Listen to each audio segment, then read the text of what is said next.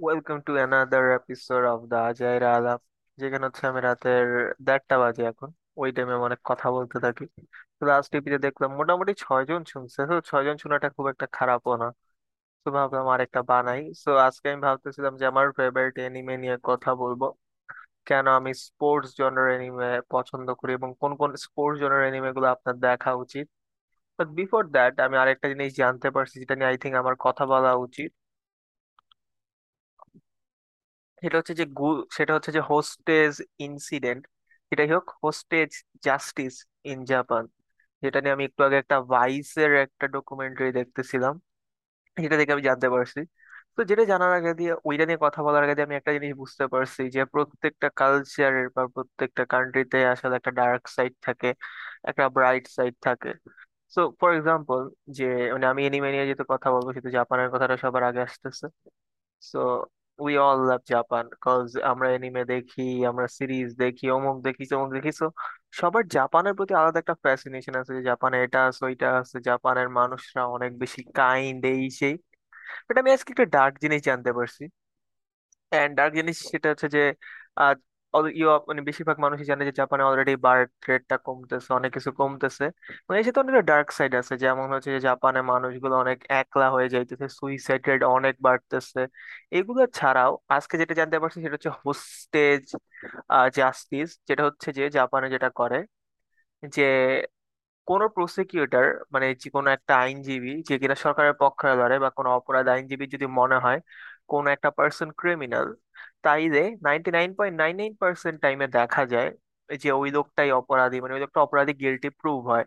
অর্থাৎ মানে কেউ যদি একবার অপরাধী হিসাবে চিহ্নিত হয়ে যায়, পুলিশের কাছে যদি মনে হয় যে কেউ যদি একবার অপরাধী, তাহলে তার কোনো চান্সই নাই যে সে নিজেকে ইনোসেন্ট প্রুফ করবে। তো এটা কীভাবে করে সেটা নিয়ে আমি একটু জানাই। যেহেতু জানছি, তো আমার মনে হয় যে রাতে সাড়ে দশটার কাছে কথা বলব, so আপনাদেরকে জানাইতে থাকি সেটা। হুম। দ্য হোস্টেজ ইনসিডেন্ট হচ্ছে এমন একটা জিনিস যেখানে হচ্ছে যে কোন একটা পার্সন ধরেন কেউ একজন মার্ডার চার্জে ধরেন এ ব্যক্তি অথবা ধরেন রাকিব সে হচ্ছে যে কোন একটা মার্ডার চার্জে হয়তো বা সে উম, পুলিশ তাকে সন্দেহ করা শুরু করছে। তো পুলিশ কি করবে তাকে তো বিশ দিনের মতো করে কাস্টাডিতে রাখতে পারে। তো এই কাস্টাডির টাইমে পুলিশ সর্বোচ্চ চেষ্টা করবে যাতে করে যে কোনো ভাবেই হোক যা তাকে অপরাধী প্রুফ করার জন্য। সেই বিশ দিন টাইমে পুলিশ সাথে তাকে নর্মাল সেলে রাখে না এটা কিন্তু আমি জাপানের কথা বলতেছি। তাকে আলাদা একটা সেলে রাখে, যেই সেলটার সেলে রাখে মানে আলাদা একটা জায়গায় রাখে, যেখানে পুলিশ দিনে আট থেকে ষোলো ঘণ্টা ইন্টারগেট করতে থাকে। তো এমনভাবে ইন্টারগেট করে যাতে করে একটা সময় পরে যেন মনে হয় যে ওই পার্সনটার কাছে যেন মনে হয় যে সে আসলেই অপরাধী। তো এটাকে বলা হচ্ছে হোস্টেস জাস্টিস সো একবার যদি কোনো পার্সন ভুলেও পুলিশের হাতে ধরা খায় অথবা প্রসিকিউটরদের কাছে মনে হয় যে এই লোকটা আসলে খুনটা করছে অথবা এই লোকটা চুরি করছে তাহলে শিওরলি জেলে যাবে। সো এইটা শুধুমাত্র যে নর্মাল মানুষের ক্ষেত্রে হয় তা না। আমি একটু চা খাইতেছি একটু চাটা খাই নি। উম, শুধু যে মাত্র নর্মাল মানুষের ক্ষেত্রে হয় তা না এটা যেমন ফরেনারদের ক্ষেত্রেও হয়। এটার একটা ইনসিডেন্ট আছে গুসান ইনসিডেন্ট যেটা নিয়ে আপনারা গুগলে সার্চ দিলে আরও বেশি জানতে পারবেন। সো একবার যদি গভর্নমেন্টের কাছে মনে হয় বা প্রসিকিউটরদের কাছে বা আইনজীবীদের কাছে মনে হয় যে আপনি অপরাধী তাদের চেষ্টা করবে, যতবার ইচ্ছা ততবার আপনাকে কাস্টাডিতে নিয়ে জোর করে আপনার কনফেশনটা বাইর করার। সো এটাই হচ্ছে প্যারা। এবং এই জিনিসটা জাপানে হয় এবং জাপানে কিন্তু ক্রাইম রেট খুবই লো এবং জাপানে ক্রাইম রেট নিয়ে আরেকটা বিষয় আছে, সেটা হচ্ছে যে আমার যে আত্মীয় আছে একজন কাকা সো উনি জাপানে গেছিল। সো উনি একটা ইনসিডেন্ট বলছিল। আপনারা অনেক এনিমেতে দেখছেন যে জাপানে বাইকার গ্যাং এক্সিস্ট করে। So there is a time যখন কিনা বাইকার গ্যাংগুলো অনেকগুলো কিডন্যাপিং এ জড়িত থাকতো এবং ওরা বিভিন্ন ধরনের অপরাধমূলক কাজে জড়িত থাকতো। ওইসব কাজগুলো যদি তারা না করতে পারতো, তাহলে দেখা যেত যে ওরা নিজেরাই নিজেদের একটা হাত কেটে ফেলতো। সো কোনো ডেঞ্জারাস গ্যাং জাপানে এক্সিস্ট করে যেটা নিয়ে আমরা আসলে অনেকেই জানি না এবং আই থিংক সবারই, প্রত্যেকটা কালচারের প্রতি, কারও আমেরিকান কালচার কারও ইউরোপিয়ান কালচারের প্রতি একটা ফ্যাসিনেশন আছে এবং ডার্ক সাইডটা নিয়ে আসলে আমার তেমন একটা ভাবি না। সো হঠাৎ করে যখন রাতে সাড়ে দশ, সাড়ে একটা সরি দেড়টা দেড়টা যখন বাজে তখন হঠাৎ করে মনে হয় যে, না, প্রত্যেকটা কালচারে আসলে সব ডার্ক সাইডগুলো এক্সিস্ট করে। মানে আমার কাছে বিষয়টা খুব বেশি ইন্টারেস্টিং লাগছে কজ এই হোস্টেস জাস্টিসটা যেটা কিনা বাংলাদেশে দেখা যায়, সেটা বাংলাদেশে জোর করে পুলিশ অপরাধী বানা দেয়। তো জাপানে এটা অনেকবার হয়। এবং জাপানে আরেকটা জিনিস আছে যে, এই জিনিসটা হওয়ার পর এটা নিয়ে আসলে খুব একটা মানুষ জানেও না। মানে যে, এই হোস্টেল জাস্টিস বিষয়টা হয় এবং সাধারণ মানুষের এটা বিষয়ে খুব একটা আইডিয়াও নাই। তো ওই দেশেও জাপানের মতো একটা কান্ট্রিতেও আসলে মিডিয়া আর ম্যানুপুলেট করে। মানে ধরেন হচ্ছে যে, পুলিশের কাছে যদি মনে হয় কোন একটা ব্যক্তি অপরাধী তাহলে জার্নালিজম মানে জার্নালিস্ট যারা আছে সরি জার্নালিজম কেন বলছি? জার্নালিস্ট যারা আছে, তারাও চেষ্টা করে যে ওই লোকটাকে অপরাধী বানে অনেক রসকস মিশিয়ে বিভিন্ন আর্টিকেল পাবলিশ করতে। সো বলতে গেলে প্রত্যেকটা কান্ট্রিতেই আসলে মানে কি বলে জাস্টিস সিস্টেমটা অনেক বেশি ফ্লড অনেক বেশি স্কেরি এবং চিন্তা করেন, জাপানের কথাই যে আপনি জানেনও না। আপনি হঠাৎ করে অপরাধী হয়ে গেছেন এবং হঠাৎ করে আপনাকে দেখতেছেন যে আপনি হয়তো বা কোনো একটা ইনসিডেন্ট হয়েছে, কোনো একটা পাশে ডাকাতি হয়েছে। আপনাকে হঠাৎ করে গ্রেপ্তার করে আট, দশ দিন, বিশ দিন ধরে ইন্টারগেট করতেছে এবং আপনাকে জোর করে কনফেশন আনার চেষ্টা করতেছে। বিষয়টা কিন্তু খুব বেশি স্কেয়ারি সো ইয়া প্রত্যেকটা কান্ট্রি অনেক বেশি স্কেয়ারি দিক আছে এবং ভালো দিকও আছে। সো আরেকটা জিনিস আমি শুনতেছিলাম কোন একটা পডকাস্টে মেইবি এটা হচ্ছে জাপানের বেশিরভাগ মানুষ এখন ফরেনার হেড করা স্টার্ট করছে। মানে ওরা চেষ্টা চায় না যে ফরেনার ওদের দেশে আসুক। ফরেনারদের কারণে ওদের কান্ট্রি অনেক বেশি বুম করছে, অনেক বেশি লাভ হয়েছে বাট স্টিল ওরা এখন আর চায় না ফরেনার যাতে আসুক। এবং ফরেনারদেরকে ওরা খুব একটা ভিন্ন নজরে দেখে মানে কাইন্ডা রুড ট্রিট করে এবং খুব বিরক্তিকর ভাবে দেখে আর কি। আমি কার পডকাস্টে শুনছি আমার মনে আসতেছে না বাট যেটাই হোক, তো প্রত্যেকটা কালচারে আসলে হচ্ছে যে খুব উইয়ার্ড এবং খুব ডার্ক সাইডটা আসলে এক্সিস্ট করে। সো ওটা বাদ দিয়ে আমি হচ্ছে এনিমে কালচারে আসি। মানে এনিমে জায়গাটা আসি, যেটা নিয়ে আমি আসলে কথা বলব, যেটা নিয়ে আমার আসলে ইচ্ছা করতেছিল অনেকদিন ধরে কথা বলার। যে হোয়াটস মাই ফেভারিট এনিমে এই সিজনের মধ্যে? এই সিজনে আমি এনিমে নিয়ে কথা বলব বাট কথা বলার আগে দিয়ে কেন আমি এনিমে পছন্দ করি এবং এই সিজনের কোনটা বেস্ট এনিমে আমার কাছে, সেটা নিয়ে আমি কথা বলব। তো এই সিজনের আমার কাছে বেস্ট এনিমে যেটা লাগছে, সেটা হচ্ছে যে আও আশি আই এম প্রিটি শিওর যে আও আশি এনিমেটা কেউ দেখে নাই। এবং এই এনিমেটা সবারই না দেখার কথা। কজ এই এনিমেটা খুব বেশি নাম করাও না এবং এই এনিমেটা নিয়ে খুব একটা হাইপও ছিল না মানুষের মাঝে। বাট আমি যখন কথা বলতেছি তখন পাশ দিয়ে টিকটিকি যাইতেছে। এই টিকটিকি জিনিসটা দেখতে এত ঘৃণা লাগে। আমি পোকা ভয় পাই না বাট টিকটিকি জিনিসটা দেখলেই কেমন জানি গা করে ওঠে। এবং ঘরের মধ্যে টিকটিকি অনেক বেড়ে গেছে। সেটা যাই হোক, তো যেটা বলতেছিলাম আহ স্পোর্টস এনিমের একটা আওয়াসি। এবং আওয়াসি স্টোরিটা খুব বেশি ইন্টারেস্টিং ইন্টারেস্টিং কেন?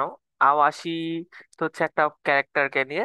এটাও শোনেন একটা এনিমে বাট আপনার কাছে দেখা মনে হবে যেটা আসলে সেইনেন একটা এনিমে মানে অনেক বেশি সাইকোলজির বিষয়টা আসে। এবং স্পোর্টস এনিমে গুলোতে নর্মালি কি হয়, একটা ক্যারেক্টার থাকে যে অনেক উইক থাকে, অনেক হঠাৎ করে একটা সুপার পাওয়ার টাইপের জিনিস থাকে, যেমন পুরো কোনো বাস্কেটে আছে, যে সবার একটা সুপার অ্যাবিলিটি টাইপের আছে। বাট আওয়াসিতে অনেকটা ওইরকম না। আওয়াসিতে হচ্ছে যে প্লেয়ার আছে, সে ফরওয়ার্ডও না ফুটবলের মধ্যে যে গোল করে সেও না, সে গোলকিপারও না।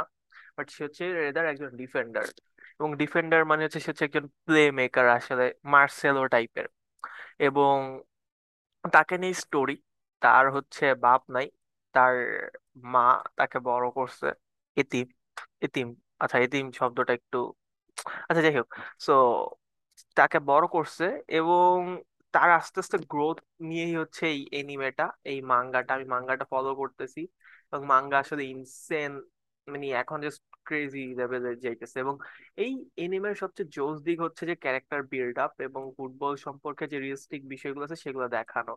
এই এনিমেটা দেখলে ইউ ক্যান ফিল যে ফুটবলের আসল জিনিস হইতেছে অ্যান্ড লজিক মেক করতেছে যে কেন কোন টিম জিততেছে, যেটা কিনা অনেক স্পোর্টস এনিমেতে বোঝা যায় না অনেক স্পোর্টস হয় না।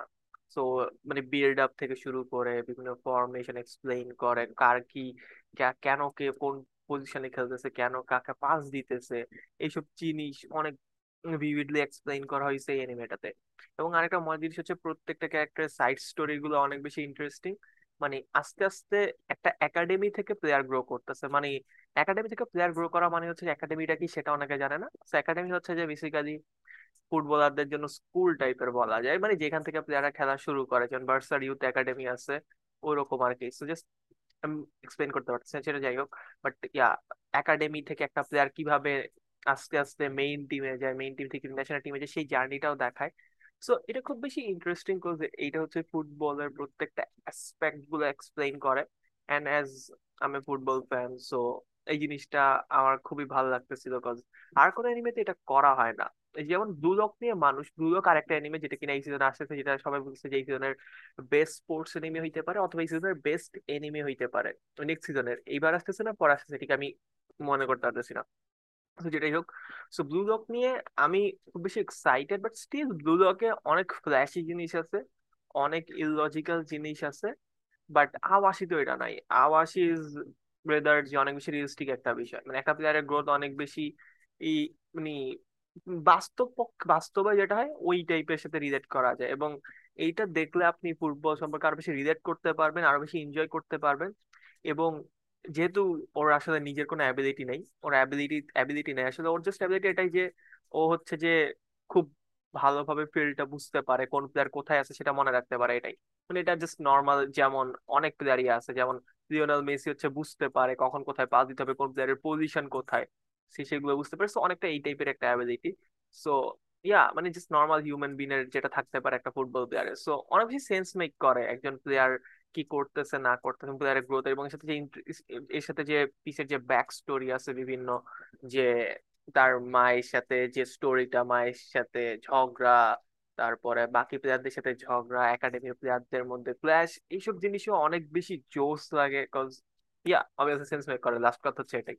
সো দ্যাটস ওয়াই আমি এনিমেটা খুব বেশি ভালো লাগতেছে এই সিজনে এবং তাছাড়াও আমি এই এনিমেটা নিয়ে অনেক বেশি অ্যান্টিসিপেট করতেছিলাম, কারণ আমি এটার মাঙ্গাটা ফলো করছি।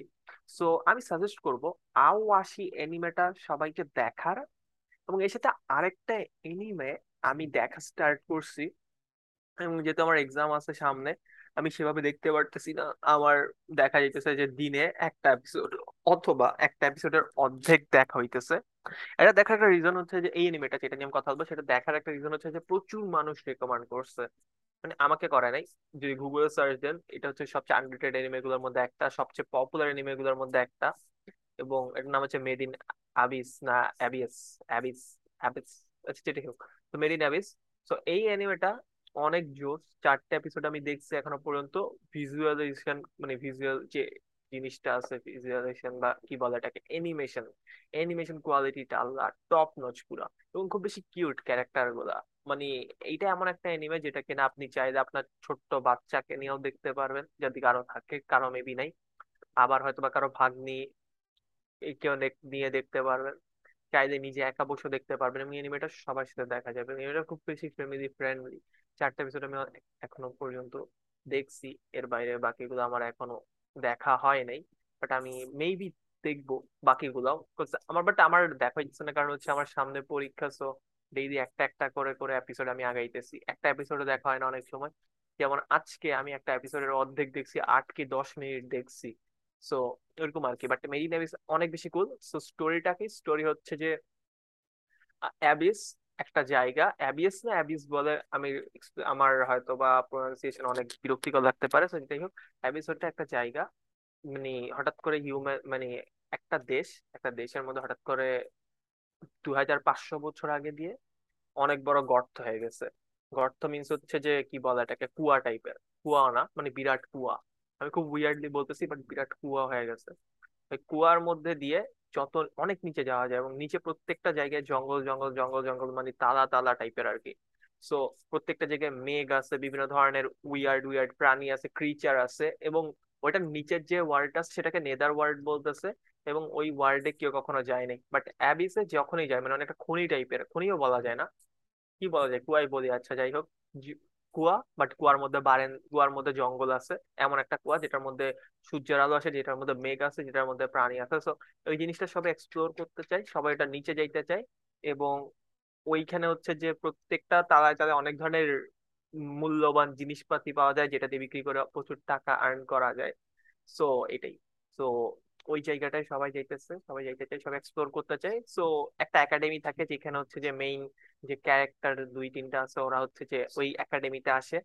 এবং একাডেমি থেকে হচ্ছে যে তারা এক্সপ্লোর করতে বাইর হয়। কারণ যে মেইন ফিমেল মেইন ক্যারেক্টার যেটা থাকে সেটা ফিমেল একটা ক্যারেক্টার একটা ফিমেল পিচ্ছি ক্যারেক্টার সো হচ্ছে যে ওর মা হচ্ছে যে ওয়ার্ল্ডের গ্রেটেস্ট এক্সপ্লোরারগুলোর মধ্যে একটা মানে গ্রেটেস্ট এক্সপ্লোরারই তো সে তাকে একটা চিঠি পাঠাইছিল যে যে চিঠিতে বলছে যে, আমি নেইদার ওয়ার্ল্ড মানে অ্যাবিসের সবচেয়ে নিচে যেটাকে এক্সপ্লোর করতে পারে না সেখানে তার জন্য ওয়েট করতেছে। তো এটাই কাইন্ড মেইন স্টোরি পিচ্ছি বাচ্চা কতগুলো হচ্ছে ওয়ার্ল্ড এক্সপ্লোরে বাইর হয় এবং আহ, যাত্রা পথে হচ্ছে যে কি বলে বিভিন্ন এনিমেল তাদেরকে খাইতে চায়।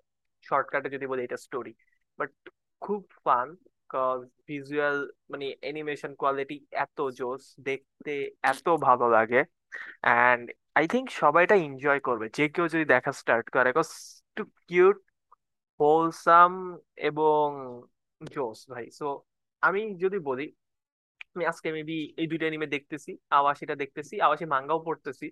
মাঙ্গা ডেইলি সোমবার সোমবার র বাইর হয়, র চ্যাপ্টার বাইর হয়। মানে যেটা জাপানিজ ট্রান্সলেশন থাকে। জাপানিজ অক্ষরে লেখা থাকে ট্রান্সলেশন চাই না। যাই হোক ইংলিশ ট্রান্সলেশন বাইর মঙ্গল বুধবারের দিকে। সো আমি কাইন্ড অফ এনিমে যেখানে আছে সেটার থেকে প্রায় দুই, তিন বছর আগে আছি। এনিমে নিউ সিজন আসতে আসতে আমার মানে মেবি মাঙ্গার অনেক দূর আগে থাকবে। তো যেটাই হোক সো আওয়াশিটা আমি সাজেস্ট করব সবাইকে দেখার জন্য। মেরি নেভিসটা দেখা সবাইকে সাজেস্ট করব।